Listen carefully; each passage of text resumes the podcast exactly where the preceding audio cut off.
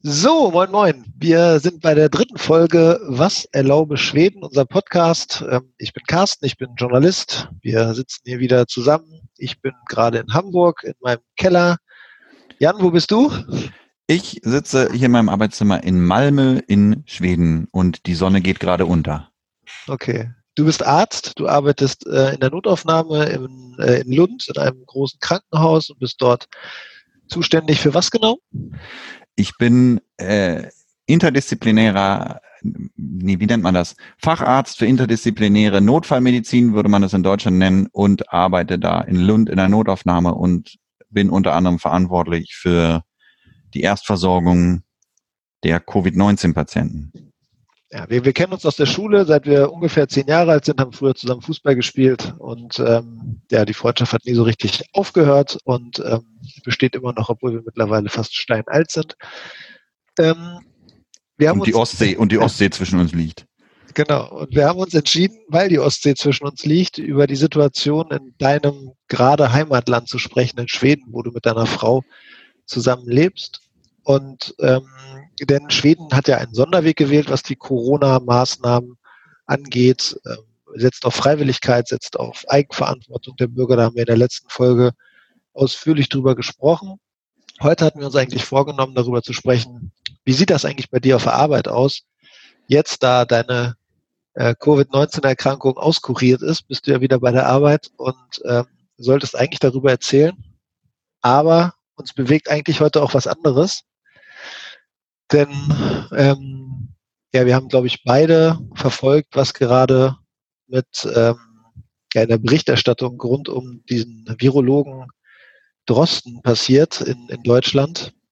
Da gab es nämlich einen, ja, großen, großen Streit, kann man sagen, eine mediale, eine mediale Auseinandersetzung ähm, äh, zwischen Herrn Drosten, der ja sozusagen ja so der Viruspapst gerade ist in, in Deutschland und sehr viele also sehr viele Aussagen von ihm äh, haben eine sehr große Bedeutung, zumindest in der Öffentlichkeit. Der hat wohl eine, ein Pre-Paper veröffentlicht, ähm, in dem er sich mit seinem Team mit der Viruslast von Corona-Patienten ähm, beschäftigt hat. Ähm, also wie sehr sind die infiziert, ähm, wie viel Virus ist in denen zu finden und hat das statistisch betrachtet. Er sagt selbst mit relativ groben Mitteln. Und aus dieser Studie geht hervor, dass Kinder auch Träger eben dieser, dieses Virus sein können und sich die Viruslast nicht sonderlich unterscheidet von denen bei Erwachsenen. Und ja, die, die, die Bild-Zeitung, die Bild ähm, hat sozusagen dann ähm, Aussagen von Statistikern genommen, also keinen Virologen, sondern Statistikern, die diese Art ähm, ja, der Studie so ein bisschen kritisieren oder der, der, den Art der Umgang mit den statistischen Werken, die Drostens Team benutzt hat und setzt ihn damit unter Druck. Und er hat vor allen Dingen ähm, auf Twitter darauf äh, reagiert und hat ähm, die Anfrage der Bildzeitung öffentlich gemacht und hat den Zusatz darunter gemacht, also ich, ich habe Besseres zu tun, was mittlerweile auch ein Hashtag bei Twitter ist, äh, als eine Bildanfrage zu beantworten, die ja innerhalb von einer Stunde sollte er das machen. Ähm, und äh, er sagt, die, die, äh, ja, die Anfrage, die, die, da wurde er mit Zitaten von diesen Statistikern konfrontiert und er ist der Meinung, die seien äußerst verkürzt dargestellt und ähm, sogar die, diese Wissenschaftler, diese Statistiker selbst distanzieren sich mittlerweile oder distanzieren sich von den Sachen, die dort in der Bildzeitung zitiert werden. Ähm, was genau hast du denn in Schweden davon mitbekommen? Ähm, äh, ich habe äh, die dazugehörigen Spiegelartikel gelesen der Spiegel hatte zwei Artikel äh, und den ersten, der ersten ging, in dem ersten ging es genau darum, dass ähm, die Bildzeitung ähm, Drosten, also äh, Herrn Drosten, ähm, eine ja, Schlagzeile gewidmet hat. Und es ging darum, dass einer der zitierten Statistiker, Statistiker sich da deutlich von distanziert hat, ähm, und angegeben hat, dass er seine Kritik zu diesem, zu dieser Veröffentlichung oder Vorveröffentlichung abgegeben hat. Und Drosten gibt, ich, die zweite Quelle, die ich dazu hatte, war dann Drostens eigener Podcast oder die, die, euer, der Podcast von den NDR-Kollegen. Und und genau wie du sagst, Drosten sagt ja selber, sie haben äh, mit relativ groben statistischen Mitteln äh, diese Verhältnisse dargestellt. Zusammengefasst äh, ist die Viruslast bei Kindern nicht weniger als bei Erwachsenen, woraus, woraus Drosten ableitet, dass Kinder möglicherweise, möglicherweise genauso infektiös sind und damit man, man damit Vorsicht, man mit Vorsicht damit umgehen muss, mit dem Gedanken, jetzt die Schulen in Deutschland wieder zu öffnen. Und dieser Statistiker hat gesagt, ja, da gibt es äh, sozusagen Detailargumente und ein Kritikpunkt war, warum sie nicht genauere statistische Mittel benutzt haben und Rostens Hauptargument war ja, dass er gesagt hat, na ja, wenn wir schon mit den groben Werkzeugen nichts finden, dann werden wir wahrscheinlich und da nicht schon mal einen andeutungsweise einen Unterschied rausarbeiten können, dann werden wir mit dem mit den feinen äh, Mitteln auch nichts finden. Und also ich um die Frage zu beantworten, ich habe davon mit, ich habe das mitbekommen. Ähm, die Berichterstattung der Bild in diesem äh, jetzt im Nachhinein erscheint mir lächerlich. Vor allen Dingen natürlich, wenn alle zitierten äh, vermeintlichen Kritiker sich in aller Deutlichkeit von äh, der Art und Weise, wie sie in der Bild zitiert wurden, distanziert haben. Das ist natürlich immer, man kann immer nicht genau sagen, wie es genau gelaufen ist. Das ist ja. immer nicht so, nicht so ganz einfach, das von der Ferne aus ähm, zu bewerten. Auf jeden Fall war Herr Drosten ja da ziemlich energisch in seinem Widerspruch und äh, hat auf, auf Twitter auch sehr viel, ja, sehr viel Unterstützung eigentlich erfahren. Hm. Ähm, kannst du, kannst du das irgendwie bewerten oder ähm, sagst du, das ist nicht dein Feld, du bist Mediziner und, und irgendwie kannst das nicht so richtig einschätzen? Also ich bin ja in erster Linie Kliniker. Ich habe auch mal im Labor äh, gearbeitet äh, und eine Doktorarbeit angefangen und mich natürlich auch da mit Papern auseinandersetzen müssen, aber mein Forschungshintergrund ist äußerst begrenzt und vor allen Dingen die tieferen äh, statistischen Analysen, die da für sozusagen die Rohdaten gemacht werden,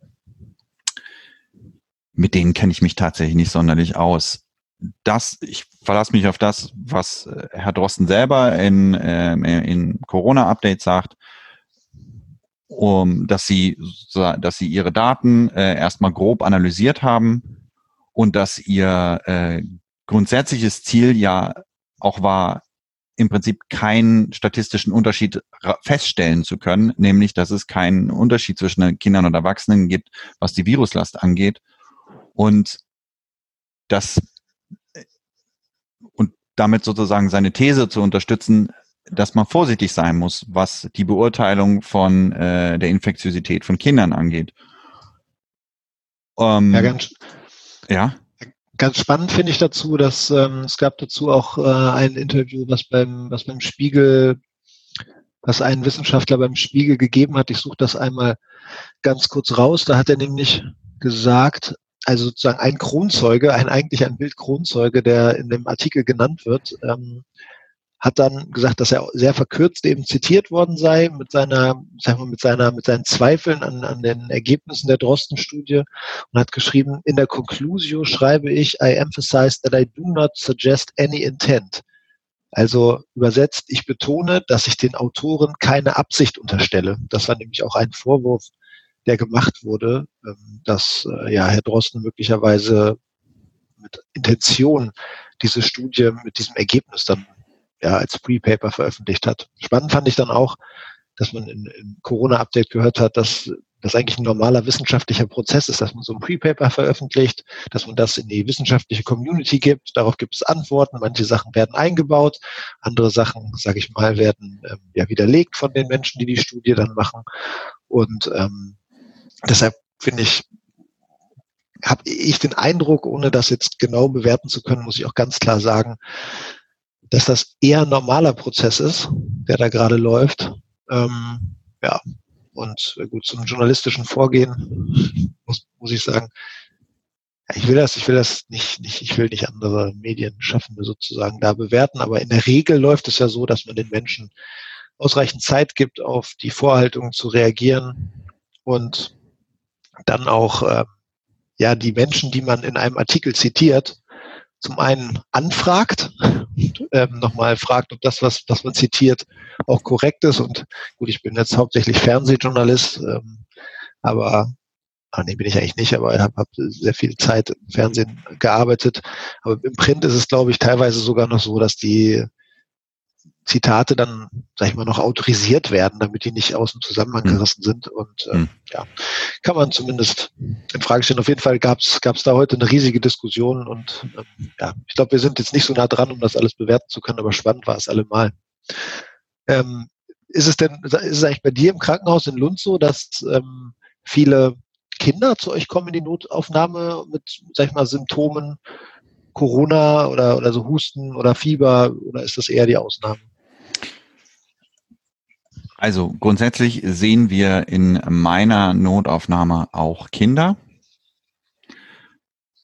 Was und wenn wir Kinder sehen, dann äh, ist das, äh, was in Deutschland Polytrauma genannt wird, also schwere Stürze, Verkehrsunfälle, die laufen durch die allgemeine Notaufnahme in Lund oder die, in Schweden würde man sagen, die Erwachsenen-Notaufnahme.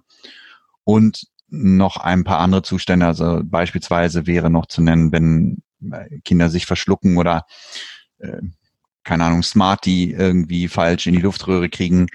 Diese Art von Notfall, die sehen wir auch. Ähm, aber das Kleinkind mit Husten, Fieber oder Durchfall, da haben die Pädiater in Lund eine eigene Notaufnahme. Oder es gibt nicht, ja, haben die Pädiater eine eigene Notaufnahme und die hat dann, da werden dann alle Kinder äh, versorgt unter 18, was bestimmte chirurgische Krankheitsbilder angeht. Ähm, da ist sind die, da hat man das Alter ein bisschen runtergezogen. Da ist es Kinder bis zu 15 Jahren, sind die Kinder älter als 15 und haben Bauchweh. Ähm, und das handelt sich dann zum Beispiel um Blinddarm, dann sehen wir die in der Erwachsenen-Notaufnahme bei uns auch. Und die werden dann auch von den Erwachsenen-Chirurgen zum Beispiel operiert, weil man sagt, dass ein Kind, die meisten Kinder äh, ab dem 15. Lebensjahr körperlich, physiologisch man sie als Erwachsene betrachten kann. Okay, aber man kann sagen, dass du in der Notaufnahme jetzt nicht mit ähm, Jugendlichen zu tun hast, die mit Corona infiziert sind. Also zumindest Nein. nicht, äh, die kommen da nicht hin. Prinzipiell bist du aber für die Koordination dieser dieser Problemfälle schon auch, äh, also für Corona schon verantwortlich, oder? Also was ist ja. deine Aufgabe in der Notfallaufnahme? Ähm, noch vielleicht noch ein Wort zu den Kindern äh, und zu der Situation hier in Schweden. Ähm, ich habe mir das angeguckt und äh, die Anzahl der erkrankten Kinder in Schweden ist sehr niedrig. Die liegt, äh, lass mich mal gucken, bei. Du guckst mal nach und ich, du guckst mal nach und ich erkläre, ähm, wir haben auch schon Feedback bekommen auf unseren Podcast von meiner Mutter. Und meine Mutter hat gesagt, dass äh, wenn wir Zahlen nennen, dass wir dann doch genauer gucken sollen, weil sie die Zahlen aus Schweden sehr interessiert. Und äh, ja, deshalb, wir nehmen uns zu Herzen, äh, uns noch, noch besser vorzubereiten und uns die Zahlen noch genauer anzugucken. Also du hast geguckt, wie viele Kinder infiziert sind? Genau, und es sind im Moment, man kann das aus der Statistik nicht genau ablesen, weil das Balkendiagramme sind, aber es sind irgendwo zwischen 150 und 200 Kinder in ganz Schweden zum aktuellen Zeitpunkt. Und das ist, nun sind ja die Schweden nicht ganz so viele wie die Deutschen, aber man kann schon sagen, das ist eine, also geringe Anzahl. Und das sagt aber natürlich erstmal nichts aus, ähm, weil wie wir ja jetzt mehrfach hören, dass die Kinder häufig eine symptomarme äh, Verlauf ihrer Krankheit haben. Und das macht es natürlich wahrscheinlich, dass ähm, hier, äh, trotzdem die Kinder vielleicht genauso also genauso häufig krank werden, aber wir das einfach nicht sehen. Und das Risiko, das von den Kindern ausgeht, was ja auch Herr Drosten immer erzählt ist, dass sie als symptomarme Träger der Krankheit oder der symptomarme Träger des Virus vor allen Dingen ältere Familienmitglieder oder äh, Familienmitglieder vor, mit Vorerkrankungen anstecken können und dass man das gerne verhindern will. Ähm, ähm, was meine Rolle zu, in der Notaufnahme angeht, äh, da hast du recht. Ich bin zusammen mit einem Kollegen verantwortlich für den Teil der Notaufnahme, den wir bei uns die gelbe Zone nennen. Ähm, ergibt sich aus ja, aus, aus, aus örtlichen Gegebenheiten haben wir das die gelbe Zone genannt und da ist, äh, ne, nehmen wir also entgegen, nehmen wir also die, die Patienten entgegen, von denen wir vermuten, dass sie ein relativ hohes Risiko haben, die COVID, an Covid-19 zu erkranken zu sein. Und Wie stellt ihr sowas fest? Nach welchen Kriterien bestimmt ähm, ihr das? Ja, ich kann ja, ich kann ja mal versuchen, so ein bisschen zu erklären, wie sozusagen, wie der Patientenfluss bei uns in der Notaufnahme ist. Die Patienten, wenn sie zu uns in die Notaufnahme kommen, müssen durch ein so, wir haben, der Begriff trifft vielleicht nicht ganz zu, aber wir nennen das Prä-Triage, müssen durch ein Zelt durch. Da steht ein Kollege zusammen mit äh, einer Krankenschwester oder einer Pflegehelferin und die fragen dann die Patienten ab nach einem Katalog, äh, Symptomkatalog und auf Basis dieses Symptomkatalogs oder der, vielmehr der Antwort der Patienten wird dann entschieden, ob dieser Patient in die normale Notaufnahme kann oder wie wir, wie ich jetzt sagen würde, in die äh, in den Teil der Notaufnahme, wo wir ein verhältnismäßig geringes Risiko haben, dass die Patienten äh, an Covid-19 erkrankt, erkrankt sind ähm, oder ob sie zu ins, in die Hochrisikozone, in diese sogenannte gelbe Zone müssen. Und ich nehme an, dass das äh, äh, einigermaßen generisch in allen Ländern äh, ähnlich gemacht wird. Wir fragen die Patienten, ob sie Husten haben, ob sie Fieber haben, ob sie Schnupfen haben, ähm, ob sie kurzatmig sind beziehungsweise eine sogenannte Brustenge verspüren. In, im, Im medizinischen Deutsch würde man sagen, oder in der medizinischen Fachsprache würde man sagen, Dyspnoe. Verspüren Sie Dyspnoe? Das versteht natürlich der Patient auch nicht. Also fragt man, sind Sie kurzatmig? Und kann, gibt es keinen offensichtlichen Grund dafür? Ähm, und vielleicht hat der Patient auch noch Fieber, dann wäre das ein Grund, den Patienten äh, in, die, in unsere sogenannte gelbe Zone zu lotsen. Ähm, und weitere Kriterien wären auch noch äh, nicht erklärlicher Bauchschmerz, weil man auch mal gesehen hat, dass in äh, etwas geringer Frequenz die Patienten ähm, auch Bauchschmerzen haben können oder sagen unspezifische Bauchschmerzen mit Übelkeit, vielleicht sogar Brechen. Aber kommen die zu euch und, und haben selbst die Vermutung, an Corona erkrankt zu sein oder stellt ihr das fest?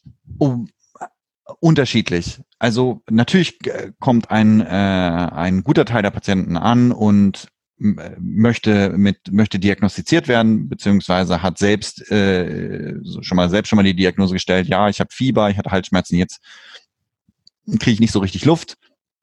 Jetzt muss ich aber mal zum Doktor und ähm, äh, der Hausarzt hat keine Zeit oder äh, der Hausarzt wollte nicht. Passiert auch dass die Hausärzte äh, Angst davor haben solche Patienten oder man muss sagen, die Allgemeinärzte bei uns, wir haben in Schweden gibt es kein richtiges Hausarztsystem, das funktioniert ein bisschen anders. Wir sagen die Allgemeinärzte und da äh, gibt es schon Berührungsängste mit dieser Patientenkategorie und die kommen dann zu uns. Und ähm, man kann ganz grob sagen, die werden dann triagiert. Der Kollege, der, der Kollege oder die Kollegin, ähm, die da in diesem Zelt steht, die ruft mich dann an. Ich bin meistens in meiner Koordinatorfunktion in dieser gelben Zone tätig und sagt dann, ich habe einen Patient für euch, kann ich euch den reinschicken? Dann äh, diskutieren wir noch ein bisschen, ob, äh, also manchmal diskutieren wir noch ein bisschen, ob äh, dieser Patient tatsächlich wirklich in der Notaufnahme gesehen muss. Passiert nämlich auch, dass wir, dass ich dann sage, dass wir zu dem Schluss kommen, naja, dem Patienten geht's eigentlich so ist gut. Ist nicht so viel, der kann nach Hause wieder. Oder der kann, kann nach Hause. Also und, das, und jetzt muss man verkürzt sagen, also das machen wir natürlich nicht einfach so nach Augenschein, sondern wir messen dann auch eine Sauerstoffsättigung. Ähm, und wenn alle sogenannten Vitalparameter, Vitalparameter äh, im grünen Bereich sind, ja, dann äh, und das ein, zum Beispiel ein junger Patient hat, Patient ist mit wo die, wo die Symptome auch nicht, äh, nicht, nicht alarmierend klingen und man auch nichts anderes Ernsthaftes vermutet, ähm, dann werden die nach Hause geschickt. Wie viele, Patienten, wie, viel, wie viele Patienten müsst ihr am Tag so rechnen? Also kommen da zehn Patienten zu euch in die Notaufnahme oder 110? Hm. Ähm, ja, also ich kann ja auch noch mal ein bisschen allgemein skizzieren. Ich arbeite in Lund und in Lund ist ein Universitätskrankenhaus. Die Notaufnahme hat ein Patientenvolumen von ungefähr 60 bis 65.000 Patienten pro Jahr. Das entspricht ungefähr 180 Patienten pro Tag. Als Vergleich, die größte Notaufnahme in Schweden äh, ist im sogenannten Södersjukhuset und die sehen bis zu 300 Patienten am Tag. Das entspricht dann ungefähr 110.000 Patienten pro Jahr. Stockholm oder wie? Genau, Södersjukhuset in Stockholm. Übrigens eine Deutsche ist da die Chefin. okay. Also in der Notaufnahme. Ja. Ähm, war neulich auch in einer, kann, man kann ich empfehlen, war neulich auch in einer Arte-Dokumentation zu sehen. Ähm, ähm, oder hat, wo sie da auch zu diesem Thema befragt wurde. Im Übrigen, ähm, auf der Seite äh, jansegal.de slash was minus erlaube minus Schweden kann man die Zusammenfassung dieser, dieser Serie, sozusagen dieser Podcast-Serie sich angucken. Da sind alle Folgen verlinkt. Und ich glaube, da könnte man ja auch diese ganzen Links, die wir jetzt genannt haben, die Spiegelartikel und auch diese Arte-Dokumentation, wenn es die noch in der Mediathek gibt, könnten wir die im Zweifel dann mal einstellen, dass die Leute sich das dann, äh, die daran interessiert sind, dass sie einfach mal angucken und ja. ähm, dort die Quellen nachvollziehen können. Ja. Und ähm, im Übrigen, da gibt es auch, äh, wir haben jetzt einen Telegram-Channel erstellt, wo wir zumindest so die Podcast-Folgen, die wir rausbringen wollen, da einfach reinposten. Dann können auch die Leute, die vielleicht ja da sonst nicht drauf achten, kriegen das mit. Also wer Lust hat, einfach auf jansegal.de slash was minus erlaube minus Schweden, da ist das dann zu sehen. Du warst gerade bei der Deutschen in der Notaufnahme in, in Stockholm. Also gut, ihr 100, ihr ungefähr 180 Patienten am Tag im Durchschnitt in genau. Stockholm sind es dann 300 Patienten. Genau, um mal, um mal eine Größenvorstellung dafür zu bekommen. Also wir sind keine ganz kleine Notaufnahme, wir sind mit Sicherheit nicht die größte in Schweden und auch nicht die größte hier in Schonen in Südschweden. Äh, die größeren, äh, größeren Notaufnahmen sind in Malmö und Helsingborg. Ähm, man kann sagen, wir sehen ungefähr zwischen, im Moment zwischen 20 und 40 Patienten ähm, pro Tag, die wir in diese gelbe Zone sortieren. Das ist äh, vielleicht ein bisschen mehr geworden. Also wir haben äh, diese Prä-Triage eingeführt Anfang April.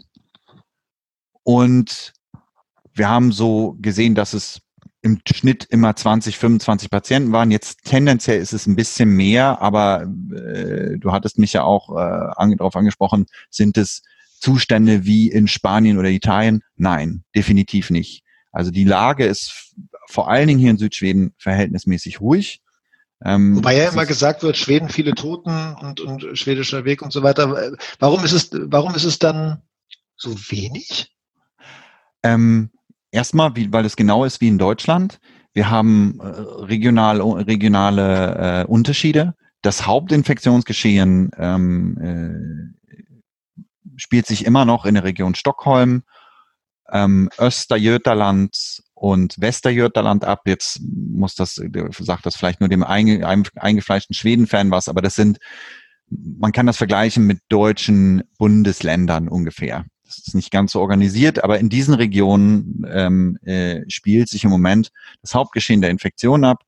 Die große Anzahl der Toten, wir haben das ja auch äh, schon mal in der letzten Folge oder in der vorletzten Folge besprochen, ähm, es liegen keine, es liegen keine Zahlen vor, wie genau das zustande gekommen ist. Meine Theorie ist folgende, dass und das hat man so über indirekte Kanäle von den Kollegen in Stockholm gehört, über äh, zwei bis sieben Ecken.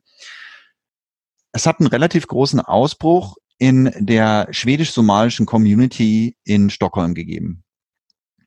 Und ich würde da mal sagen, das lässt sich vielleicht darauf zurückzuführen, dass mit einem unterschiedlichen kulturellen äh, Hintergrund war es vielleicht schwer für diese Leute zu verstehen, was gerade passiert sich an die, an die Regeln zu halten, die man da jetzt eingeführt hat oder die man versucht hat, den Leuten nahezubringen, ohne Zwang, wie wir ja wissen, im Gegensatz zu Deutschland.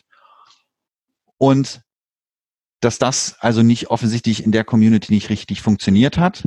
Und dann, glaube ich, ist der zweite Faktor, dass oder ich bin mir relativ sicher, dass der zweite Faktor ist, und das spiegelt sich auch in den Statistiken wieder, die, die überwiegende Anzahl der Toten findet sich in der Altersgruppe zwischen 80 und 90 Jahren. Also man kann sagen, äh, ab 70 aufwärts ähm, haben wir eine hohe Mortalität.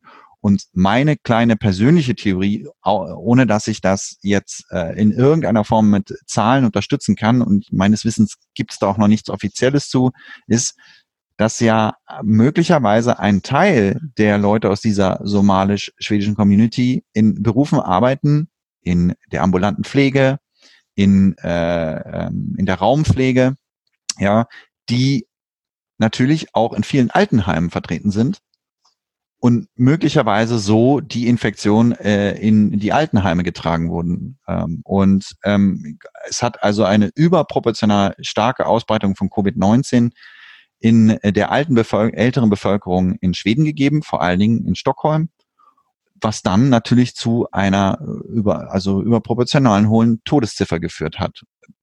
Das wäre, das wäre so meine Theorie dazu.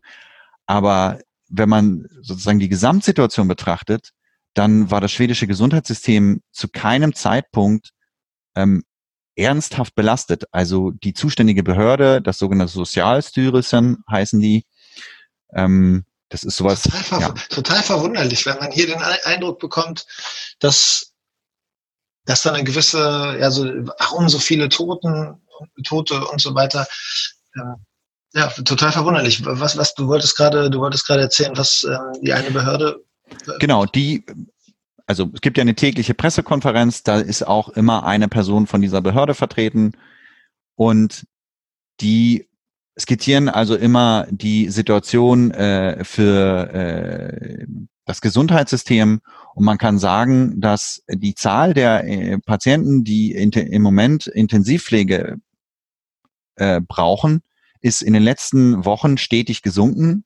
Das, und das Gesundheitssystem war zu keinem Zeit an dem Punkt, wie es zum Beispiel in Italien war oder so. Wir haben ähm, glaube ich, hier in Schweden immer mindestens 20 Prozent extra Kapazitäten gehabt, beziehungsweise 20 Prozent Kapazitäten, Kapazitäten gehabt, die hätten, die leicht hätten mobilisiert werden können. Die ungenutzt ähm, waren. Also die, die so, genau, die nicht mobilisiert werden mussten. Und die größte Belastung fand in Stockholm statt und ich bin natürlich auch zu einem gewissen Maß bei Twitter unterwegs und da hat man auch viel gelesen, dass da Angehörige aus den ähm, Gesundheitsberufen vor allen Dingen aus der Intensivmedizin ähm, getwittert haben, dass es, äh, dass es hart da oben ist. Und die waren lokal oder regional stark belastet.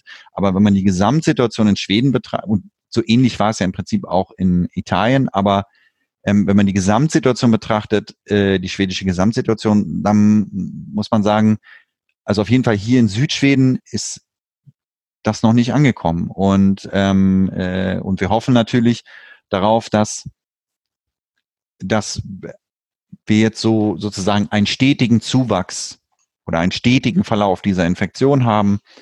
Ähm, dass nicht, dass das Gesundheitssystem nicht überfordert wird, dass immer genug Intensivbetten, genau. Beatmungsmöglichkeiten da sind und ja, die, die Leute dann versorgt werden können. Genau. Und darf ich, darf ich noch mal fragen, wenn, wenn, ich würde gerne einmal zu deiner, zu deiner Arbeit zurückkommen ja. gelbe Zone. Wenn die Menschen, die 20 bis 40 Menschen, sagst du am Tag, gelbe Zone, wenn die da sind, was passiert dann mit denen? Also kriegen die dann alle einen Corona-Test und werden alle untersucht und werden alle getestet auf dieses Virus? Nein.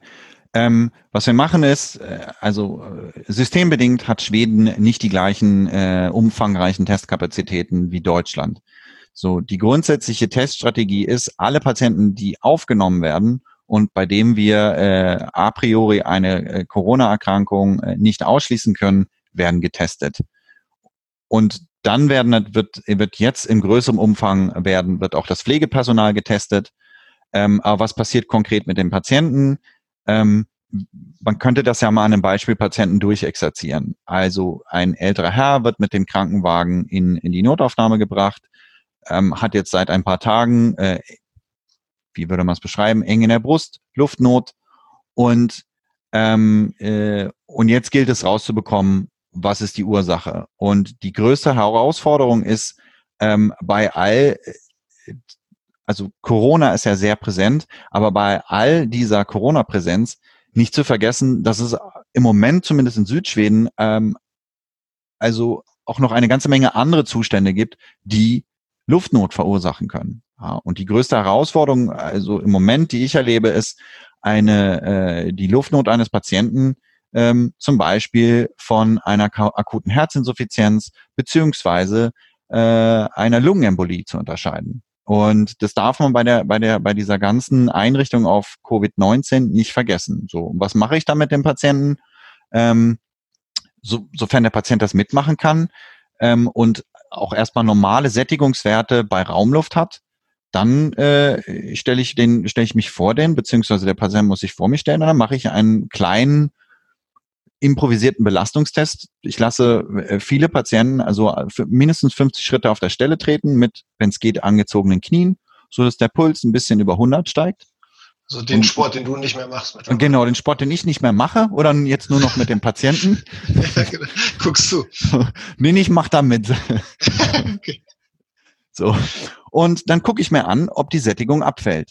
Und wenn die Sättigung abfällt, dann ist das schon ein Aufnahmekriterium. Und dann äh, muss ich mich mit meinen äh, Kranken, mit meinem Krankenpflegepersonal nur noch einigen, wie viel, wie, wie viel, wie viel Diagnostik wir, wir, wir jetzt noch bei uns in der Notaufnahme betreiben und welchen Teil der Diagnostik wir auf der Station dann machen. Und wenn jetzt, wenn ich mich entschieden habe, ob der Patient, dass der Patient aufgenommen wird, dann wir nennen das dann äh, ein Covid-Paket. Das heißt, da werden also standardisierte Blutproben entnommen und eine sogenannte Na äh, Nasopharynxprobe. Das ist dieser äh, dieses äh, äh, Watte, also ja, verlängerte Q-Tip, verlängerte Q-Tip tief rein in die Nase. Ja, soll nicht so tief rein in die Nase. Gehört. Ja, ich habe das ja schon mitgemacht. Also wenn man es richtig macht, dann kommen einem ordentlich die Tränen. Und ähm, ähm, und dann wird der Patient aufgenommen. Und dann ist der zweite Schritt, ähm, der, den ich, zu dem ich dann, oder der zweite Aspekt, zu dem ich Stellung beziehen muss, okay, ähm, welches medizinische Niveau, Behandlungsniveau brauche ich hier? Kann der Patient auf einer Normalstation liegen? In diesem Fall dann Normal-Covid-Station, das ist also eine Isolierstation. Ich kann dazu auch vielleicht noch ein bisschen mehr sagen im Anschluss. Oder braucht der Patient äh, sogar intensivere, intensivere Betreuung. Dann haben wir ähm, eine äh, inter, ähm, wie sagt man, Intermediärstation. Da gibt es dann äh, die Möglichkeit, den Patienten auch sogenannt, äh, also sogenannter nicht-invasiver Beatmung zuzuführen. Ähm, oder aber ist der Patient so schlecht, dass ähm, er intensivmedizinisch betreut werden muss. Selten ist, ist das, so. Wie ist das Verhältnis? Wie ist das Verhältnis? Oh, kann ich dir nicht sagen. Ich kann nur sagen, gefühlt, also ähm, eine Handvoll Patienten. Und die kommen dann auch nicht, die kommen dann also meistens welche, ja auch. Welche, welche Handvoll? Also die Handvoll ähm, schwer, schwere Verläufe oder? Hand, also Handvoll Verläufe, die äh, sozusagen von der Notaufnahme direkt auf die Intensivstation gehen. Das ist, äh, ich glaube, die können, die können wir noch an zwei Händen abzählen. Ähm, und die kommen dann meistens auch nicht über die sogenannte gelbe Zone, sondern die werden dann direkt zu uns ähm, in den Schockraum geliefert. Der ist gleich nebenan.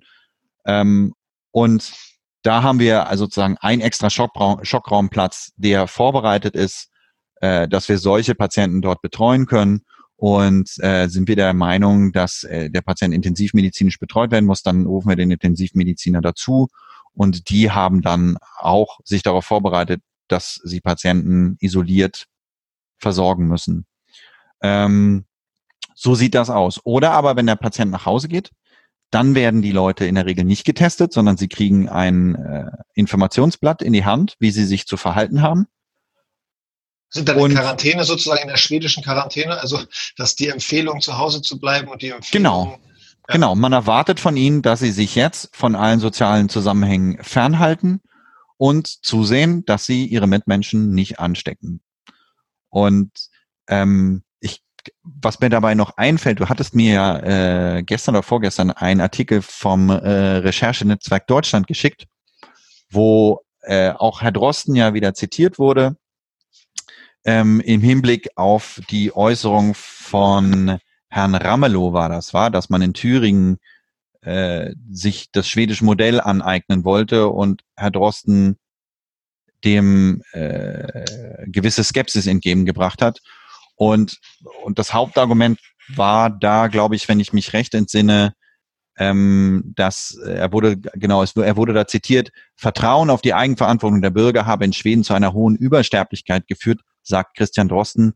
Und natürlich bin ich selber kein Virologe, aber und ich weiß auch nicht, welche Informationen Drosten, äh, Herr Drosten gehabt hat, ob er mehr Informationen hat, ob er einen direkten äh, Link zu den Kollegen, zu dem er epidemiologischen, epidemiologischen Kollegen hat in Stockholm.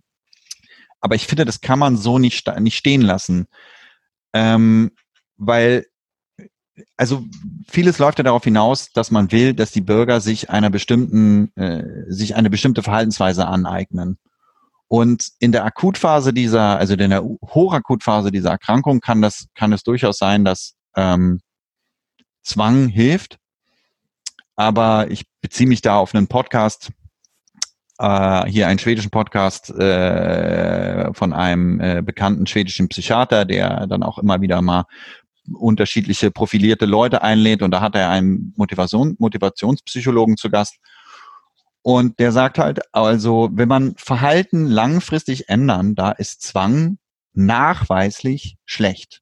Und man könnte ja, und, und ich glaube, die Übersterblichkeit in Schweden hat nichts grundsätzlich damit zu tun, dass äh, wir die Leute hier nicht gezwungen haben, sondern dass wir äh, vielleicht ein bisschen Pech gehabt haben und auch, dass man vielleicht auf schwedischer Seite nicht realisiert hat, dass man viel mehr testen muss.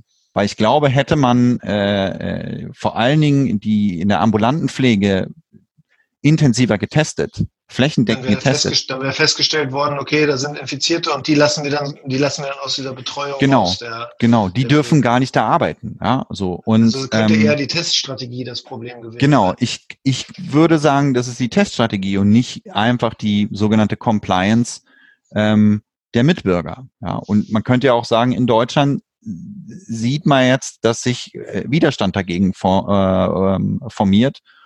Und in Schweden hat man halt gesagt, okay, wir wollen es so machen, dass wir unseren Mitbürgern so genau wie möglich oder so gut wie möglich erklären, warum sie sich bitte in einer gewissen Art und Weise zu verhalten haben. Und wenn man da äh, Gibt es denn Widerstand in Schweden? Also gibt, äh, es gibt ja nichts, gegen das sich der Widerstand äh, sozusagen richten kann. Ich beschäftige mich tatsächlich gerade so ein bisschen Mhm. Mit dem Widerstand in Deutschland und ähm, ja auch den, sag ich mal, Menschen, die sich dann da drunter mischen oder die dann Spaziergänge machen und keine Demonstrationen, weil man die nicht anmelden muss. Und das sind dann manchmal auch Menschen, die dem rechtsextremen Spektrum oder anderen hm, Extremismusformen ange angehören. Aber ist das in Schweden so? Gibt es da irgendwelche solche, ja, und nicht, ich will das jetzt gar nicht negativ sagen, ich denke, Kritik an dem Vorgehen von Regierung ist immer ähm, zwingend notwendig in der Demokratie, aber also es sind ja teilweise schon Auswüchse, äh, die dann entstehen. Gibt es sowas in Schweden? Also auf jeden Fall nicht so, dass es, äh, also es hat auf jeden Fall nicht die gleiche mediale Präsenz wie in Deutschland. Nein, also ich erlebe das so nicht. Ich erlebe eher, dass die Leute natürlich auch und die zuständigen Behörden haben, äh, das lässt sich durch Erhebungen äh, bestätigen, man ähm, ist der Meinung, dass jetzt auch die, die schwedische Bevölkerung ein bisschen, äh, ein bisschen müde wird, sich an diese Regeln zu halten, aber grundsätzlich gibt es kein ähm, deutlich formierten Widerstand äh, von sozusagen nicht so profilierter Seite wie in Deutschland, aber auch ja von profilierter Seite. Ich habe neulich jetzt gelesen, dass Juli C. zum Beispiel ja doch äh, eigentlich ausgebildete Verfassungsrichterin und ja und Autorin ähm, sich einer sich mit einer Reihe von Leuten zusammengetan hat, die also ähm, unter anderem aus verfassungsrechtlichen Gründen ähm, Bedenken an den deutschen Maßnahmen angemeldet haben. So und also und ich habe ich hab mir das alles nicht im Einzelnen durchgelesen, aber eine solche Art von Widerstand gibt es nicht. Eher umgekehrt, eher so, dass jetzt, dass es Leute gibt oder es hat es hat sich hier ja auch eine es gab hier eine Gemeinschaft von Forschungskollegen, also Virologen, Epidemiologen, äh, auch die ein, zum Beispiel die eine der Vorgängerinnen von Anders Tingnell, unserem Staatsepidemiologen, die haben eher kritisiert, dass wir, also eher die entgegengerichtete Kritik, Kritik ja, dass wir hätten auch äh, hier einen viel härteren Lockdown durchführen müssen. Und ähm, äh, um dann, um die Epidemie am Anfang äh, deutlich auszubremsen und dann in dieses Konzept zu gehen, the hammer and the dance, ja, und ähm, okay. Und das kann man, äh, und ich denke, es ist. Willst du das, willst du das einmal erklären, The Hammer and the Dance? Also ich glaube, ich weiß, worum es geht, aber willst du es einmal erklären? Ja, also grob gesagt, du machst ein. Ähm, aber du musst das Mikro, du musst das Mikro hochmachen, sonst hört man dich nicht. Also, Zur Erklärung, ich sehe ihn und ich sehe, wie er das Mikro runter macht, aber äh, die Zuhörer hören das ja nicht. Ähm, ähm, also The Hammer meint man den totalen Lockdown. Also im, im Prinzip so wie man das in, in Italien oder ein Lockdown, so dass man sozusagen das gesellschaftliche Leben äh, maßgeblich zum Stillstand bringt und damit ähm, die Ausbreitung Hammer. eindämmt. Und die Herausforderung ist dann, wie man dann sozusagen sukzessive das wieder lockert Ähm, und eine, äh, die Kollegen von der äh, Lage der Nation haben das ja auch mal versucht zu erklären, dass man also so das Infektionsgeschehen so herunterfährt, dass man wieder lokal nachverfolgen, nachvollziehen kann. Nachvollziehen kann ähm, beziehungsweise wenn man sieht, dass es äh, äh, ein, äh, ein sozusagen lokal, dass da, dass es da wieder einen Ausbruch gibt, dass man dann lokal sozusagen ein Lockdown fährt, aber halt eben nicht bundesweit. Und dagegen äh, stellt man stellt sich jetzt halt die schwedische Strategie. Ich glaube, Anna Stignell hat das nie so offen formuliert. Meine Interpretation ist, dass man also wovor ja alle Angst haben, ist ja diese so, sogenannte zweite Welle. Das heißt, als Beispiel könnte man Neuseeland nehmen. Neuseeland hat ja einen totalen Lockdown gemacht. Die haben äh, die Infektion komplett zum Stillstand gebracht und haben aber jetzt das Problem, dass die ganze Rest, dass der ganze Rest der Welt irgendwann das Coronavirus hat. Und wenn jetzt einer nach Neuseeland einreisen möchte, dann müssen die den in Quarantäne setzen. So um nicht zu riskieren, dass sie dann wieder einen unkontrollierten Ausbruch bekommen.